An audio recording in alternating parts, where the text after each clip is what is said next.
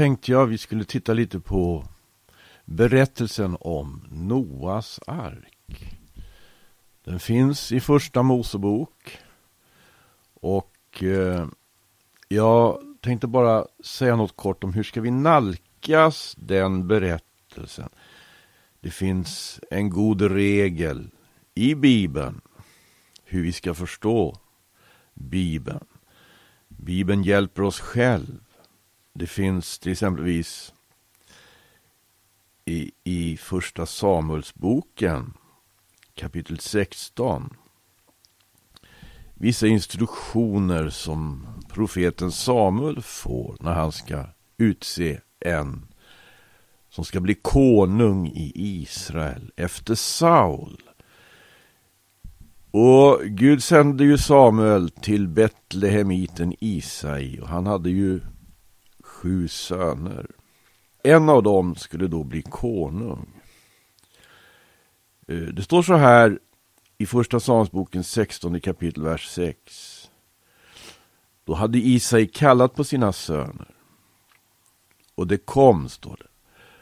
Och när Samuel fick se Eliab tänkte han förvisso står Herrens smorde här. Det var det intrycket Eliab gjorde. Men Herren sa till Samuel i vers 7. Skåda icke på hans utseende och på hans högväxta gestalt. Jag har förkastat honom.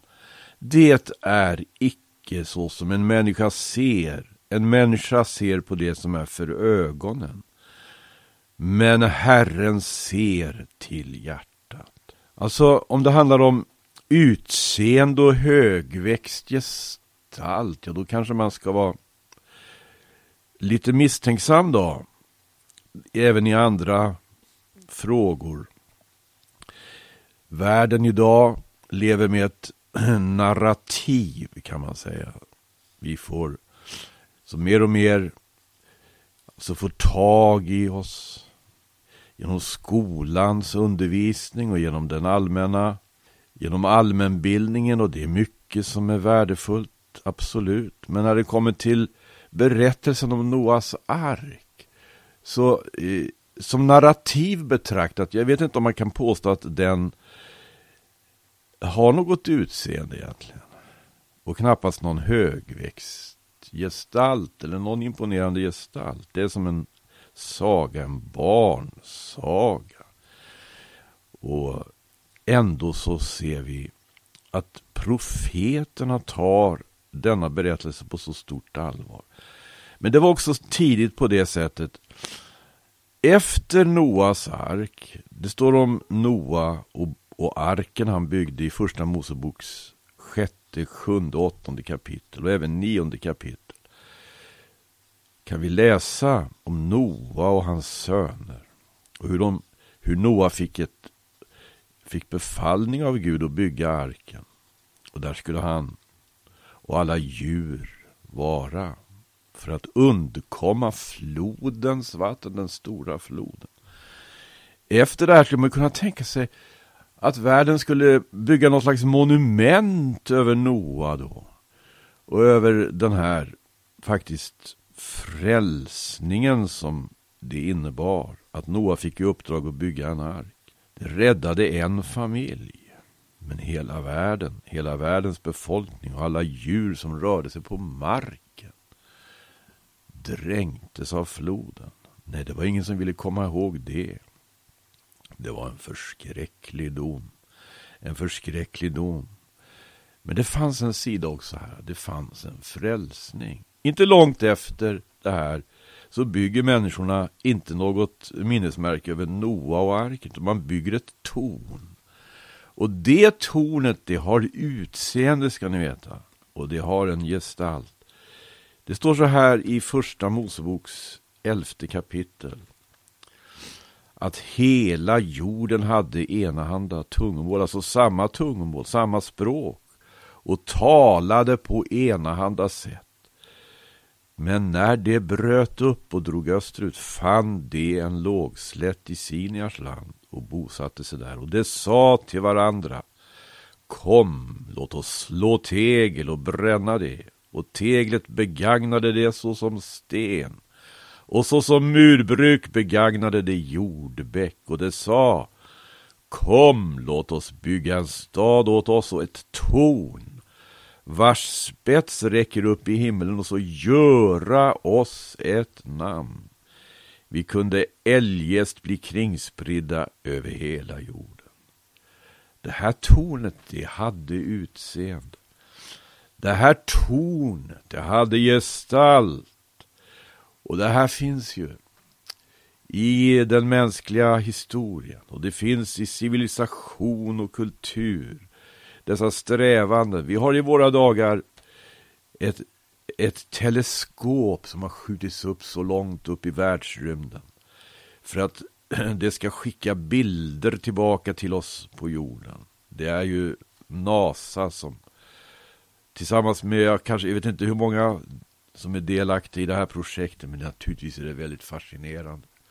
Ett teleskop som aldrig någonsin tidigare har skickats upp för att, för att eh, eh, så att säga fånga in galaxer och stjärnor och världar för att vi ska skapa oss en uppfattning om vårt ursprung, säger man. Och när de här bilderna skickas, man väntar med spänning på att de här bilderna ska skickas, att allt det här ska komma på plats långt, långt där uppe i världen. Någon gång i oktober ska de här bilderna börja skickas. Ja, när man får se galaxer, världar, stjärnor, kommer man att tänka då på skaparen. Eller kommer man möjligen att tänka som de gjorde då när de byggde Babels torn? Nu, nu har vi gjort oss ett namn. Nu har vi människor, vi har gjort oss ett namn. Ja, jag vet inte. Gode Gud, vi ska vara tacksamma för vad gott som görs alltid. Men nu vet vi det att världen är sån att vi kan faktiskt ha anledning att, att undra, kommer vi att leva tills oktober? Va? Det rasar stora, helt, helt apokalyptiska olyckor i världen, pandemier och krig. Och att civilisationen ska överleva, det är verkligen en öppen fråga. Bibeln talar om hur en civilisation gick under när Gud gav uppdraget till Noa. Här finns, här finns alltså grundläggande faktiskt sanningar i berättelsen om Noa som det inte går att ta lätt på. Nej, det är en mycket allvarlig berättelse. Och profeten Jesaja han, han blundar inte för den berättelsens stora betydelse när han i, i sin bok, profeten Jesajas boks 54 kapitel, uttalar sig som så att eh, han talar här till Guds folk. Han tröstar folket. Han säger i sjätte versen. Ty såsom en övergiven kvinna i hjärtesorg kallades du av Herren, sin ungdomsbrud. Vill någon förskjuta henne, säger din Gud. Ett litet ögonblick övergav jag dig, men i stor barmhärtighet vill jag åter församla dig. I min förtörnelses översvall dolde jag ett ögonblick mitt ansikte för dig men med evig nåd vill jag nu förbarma mig över dig, säger Herren din förlossare.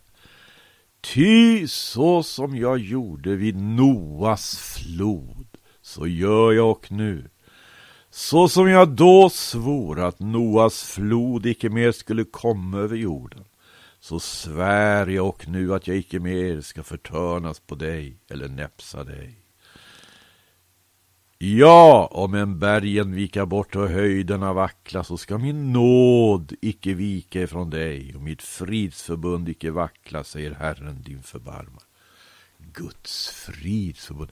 Här har vi en annan sida av berättelsen om Noas ark som vi kanske inte är så uppmärksamma på. Vi tänker på floden, stora floden som översvämmade hela världen. Ja, enligt, enligt eh, första Mosebok så steg vattnet så högt, det steg så högt, det fanns inte en torr fläck kvar, utan vattnet steg sju och en halv meter över det högsta bergen. Och det fortfor att stiga 150 dagar tills det hade nått en sån Eh, eh, Det var ett enormt eh, stort vatten. Det står att det var både himmelens fönster och djupens eh, källor som öppnade sig så hela jorden blev översvämmad.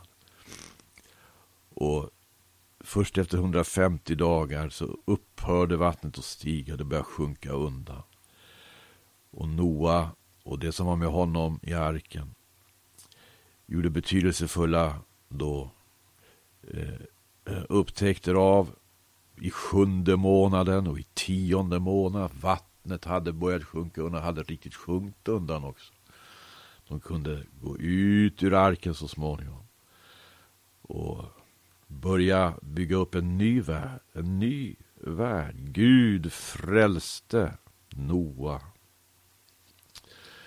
Hesekiel har också någonting att säga om Noa. I Hesekels bok, i det fjortonde kapitlet. Profeten Hesekels budskap är strängt. Det handlar om en överhängande dom. Och profeten formligen lever på fly, han får fly undan invaderande härar. Babylonierna som kommer. Och det heter så här. Herren säger så här till Hesekiel, Hesekels 14 kapitel och vers 12. Vers 13. Du människobarn, om ett land syndade mot mig och, be och begick otrohet så att jag måste uträcka min hand mot det och fördärva dess livsuppehälle och sända hungersnöd över det och utrota därur både människor och djur. Och om då där inne fanns dessa tre män, Noa, Daniel och Job, så skulle de genom sin rättfärdighet rädda endast sina egna liv, säger Herren, Herren. Om jag lät vilddjur dra fram genom landet och göra det folktomt så att det blev så öde att ingen vågar dra där fram för djurens skull, då skulle så sant jag lever, säger Herren, Herren, dessa tre män, om det var där inne, inte kunna rädda vare sig söner eller döttrar. Endast de själva skulle räddas. Men landet måste bli öde. Eller om jag lät svärd komma över det landet. I det att jag sa svärdet fare fram genom landet. Och jag så utrotade därur både människor och djur. Och om då dessa tre män var där inne så skulle det så sant jag lever, säger Herren, Herren, inte kunna rädda söner eller döttrar. Endast de själva skulle räddas.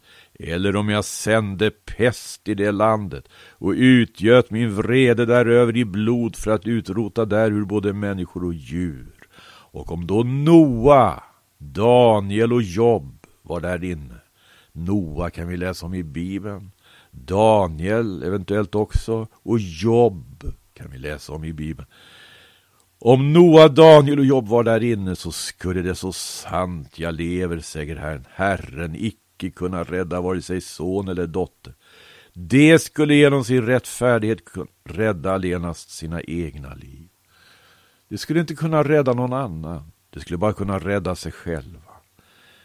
Men så säger Herren nu i vers 21. Hur mycket värre blir det inte när jag på en gång sänder mina fyra svåra straffdomar, svärd, hungersnöd, vilddjur och pest över Jerusalem för att utrota där hur både människor... Det här är också ett, det är ett profetiskt narrativ. Det är ett profetiskt narrativ som jag tycker verkar vara ganska så högaktuellt pandemier, krig, hungersnöd. Det här är ingen barnsaga. Det är realiteter som världen har att kämpa med. I den dag som inne är. Hur mycket värre blir det inte när jag på en gång sänder mina fyra svåra straffdomar? S svärd, hungersnöd, vilddjur och pest över Jerusalem för att utrota därur både människor och djur. Då låter det som, då kan inte ens Noa, Daniel och Job rädda sig. Men vänta lite. Det står nog mer här. Vi återkommer till det. Profeten Jesaja tar berättelsen om Noa och hans ark på största allvar. Profeten Hesekiel likaså. Och du ska veta, Herren Jesus själv tar denna berättelse på största allvar när han undervisar sina lärjungar. I Matteus och Lukas evangelium om ändens tid så nämner han just om Noa. Det står så här i Matteus evangeliets 24 kapitel. Han talar om, ifrån vers 35 där, att himmel och jord ska förgås. Men mina ord ska aldrig förgås. Men om den dagen och den stunden vet ingen något, inte ens änglarna i himmelen, inte ingen utom Fadern alena. Så som det skedde på Noas tid, så ska det också ske vid Människosonens tillkommelse.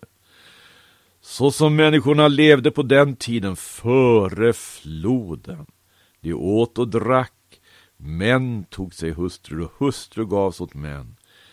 Ända till den dag då Noa gick in i arken och det visste av intet förrän floden kom och tog de alla sammans bort så ska det ske vid Människosonens tillkommelse. Det som kommer att ske, det kommer alltså vara en världsomfattande katastrof. Gud hade ju sagt, det ska inte komma någon mer flod. Men han hade inte sagt att det inte skulle komma någon mer katastrof. En världsomfattande katastrof, lik den som ägde rum vid Noas tid. I första Moseboks sjätte kapitel, ja, där läser vi om upprinnelsen till det här med Noa och arken. Det står så här i början där då nu människorna började föröka sig på jorden och döttrar föddes åt dem såg Guds söner att människornas döttrar var fagra och de tog till hustru dem som det fanns, fann mest behag i. Jag läser från 1917 och den är väldigt svag när det gäller tredje versen. Då sa Herren, min ande ska icke bli kvar i människorna för beständigt eftersom det dock är kött. Nej, jag föredrar nog Karl XII. Min ande ska icke beständigt bli ringaktad av människorna. Förresten var det Karl XII. Det kanske var King James. King James och Karl XII är att föredra. Och ryska översättningen tycker jag också. Det handlar om en konflikt nämligen. Min ande ska inte ständigt tvista och strida med människorna. Det är kött. Var nu deras bestäm tid bestämd till 120 år en konflikt mellan ande och kött. Vid den tiden, liksom och efteråt, levde jättarna på jorden sedan Guds söner började gå in till människornas döttrar. Dessa födde barn åt dem. Detta var forntidens väldiga män som var så namnkunniga. Ja, ni har kanske hört de gamla sagorna. De gamla grekiska sagorna, sagorna, de gamla isländska och andra sagor om gudar och halvgudar och vidunderliga varelser. Kan det vara lämningar från en tid, en tid, en civilisation som var före vår, men som gick under genom floden. I femte versen. När Herren såg att människornas ondska var stor på jorden och att deras hjärtans alla uppsåt och tankar beständigt var allenast onda då ångrade Herren att han hade gjort människorna på jorden. Och han blev bedrövad i sitt hjärta. Och Herren sa, människorna som jag skapade vill jag utplåna från jorden. Ja, både människor och fyrfota djur och kräldjur och himmelens fåglar. Ty jag ångrar, jag ångrar att jag har gjort dem. Men Noa hade funnit nåd för Herrens ögon. Och Noa fick veta det här. Det står hos profeten Amos, sannerligen Herren, Herren, gör alls ingenting utan att först ha uppenbarat sitt råd för sina tjänare profeterna. Så Noa var en profet, för han fick veta vad Gud hade tänkt i, i vers 13. Gud sa till Noa, jag har beslutit att göra ände på allt kött. Jorden är uppfylld av våld som dövar. Jag vill, jag, jag vill fördärva dem till lika med jorden. Så gör dig nu en ark av goferträ och inred arken och så får han veta arkens mått och han får veta vilka, vad han ska ta med sig i arken. Och det förbereds på det viset för den stora floden. Och floden kommer! Och det här talas det om i sjunde kapitlet. Floden, den stora floden som översvämmar hela världen. Den kommer. Världen blir översvämmad. I 150 dagar pågår det här att vattnet stiger och stiger. Men så börjar det avta. I åttonde kapitlet läser vi om hur det gör, hur det börjar avta. Och så ser vi att Noa kan gå ut ur arken, han och alla levande varelser som var med honom i arken, det vill säga hans hustru, hans söner, hans söners hustrur och alla djur. Alla djur som du har hos dig, säger Gud. I åttonde kapitlet, första Mosebok, vers 17. Alla djur som du har hos dig, vad slags kött det vara må, både fåglar och fyrfota djur och alla kräldjur som rör sig på jorden ska du låta gå ut med dig för att det må växa till på jorden och vara fruktsam och föröka sig på jorden. Och så står det att Noa byggde ett altare. Och han offrade då av alla rena fyrfotadjur, av alla rena fåglar. Därför Gud hade sagt att han skulle ta ett par av varje slags djur eller fågel som inte var ren och sju par av de som var ren. Han var alltså förberedd för det här. Att bära fram ett offer. Det här påminner på något sätt, det finns en aspekt som jag tycker påminner lite om liknelsen om de tio jungfrurna. Att ha med sig det, ha med sig det som behövs. När Herren kommer, när Guds ord går i fullbordan. Ja, inte så mycket mer om det nu, men så här står det. Att när Herren kände den välbehagliga lukten sa han vid sig själv. Jag ska härefter icke mer förbanna marken för människans skull. Eftersom ju människans hjärtas uppsåt är ont alltifrån ungdomen. Och jag ska härefter icke mer dräpa allt levande, så som jag nu har gjort. Så länge jorden består ska härefter sådd och skörd, köld och värme, sommar och vinter, dag och natt aldrig upphöra. Men jag tycker det var så märkligt när jag läste det här, jag måste faktiskt undersöka. Det verkar som att samma ors, det som, han, det som Gud säger är orsaken till att han sänder floden i kapitel 6. Nämligen att människornas ondska var så stor att deras hjärtans alla uppsåt och tankar beständigt var allenast dom. Det blir orsaken till att han lovar att aldrig mer sända en flod i kapitel 8. Jag ska härefter icke mer förbanna marken för människans skull eftersom människans hjärt, eftersom människans hjärtas uppsåt är ont alltifrån ungdom. Jag måste kolla det här grundligare. Jag gick igenom flera översättningar. Det står faktiskt så. Det som var orsaken till att Gud sände floden i kapitel 6, det är orsaken till att han lovar att aldrig mer sända en flod i kapitel 8. Och vad kan det bero på? Jo, det står ju det här, hjärtat, hjärtats ondska, botas inte med någon stor flod. Det gör inte det. Hjärtas ondska, det, människans hjärta måste renas, det måste till något annat. Det måste till ett visst slags trä, liksom Noas ark byggdes av ett slags trä. Så, så restes korset av trä. pålen som Jesus hängdes upp på. Det är vad som renar hjärtat när vi kommer till honom av uppriktigt hjärta. Han säger själv till Nikodemus, Jesus när han talar med farisén Nikodemus om natten. Så som Mose upphöjde ormen i öknen, så måste också Människosonen bli upphöjd. För att var och en som tror skall i honom ha evigt liv. Ja, det är vad som renar hjärtat och det heter i Hebreerbrevets inledning så som Gud många, så som Gud fordom många gånger och på många sätt hade talat till fäderna genom profeterna så har han nu på det yttersta av denna tid talat till oss genom sin son som han har insatt till arving av allt genom vilken han också har skapat världen.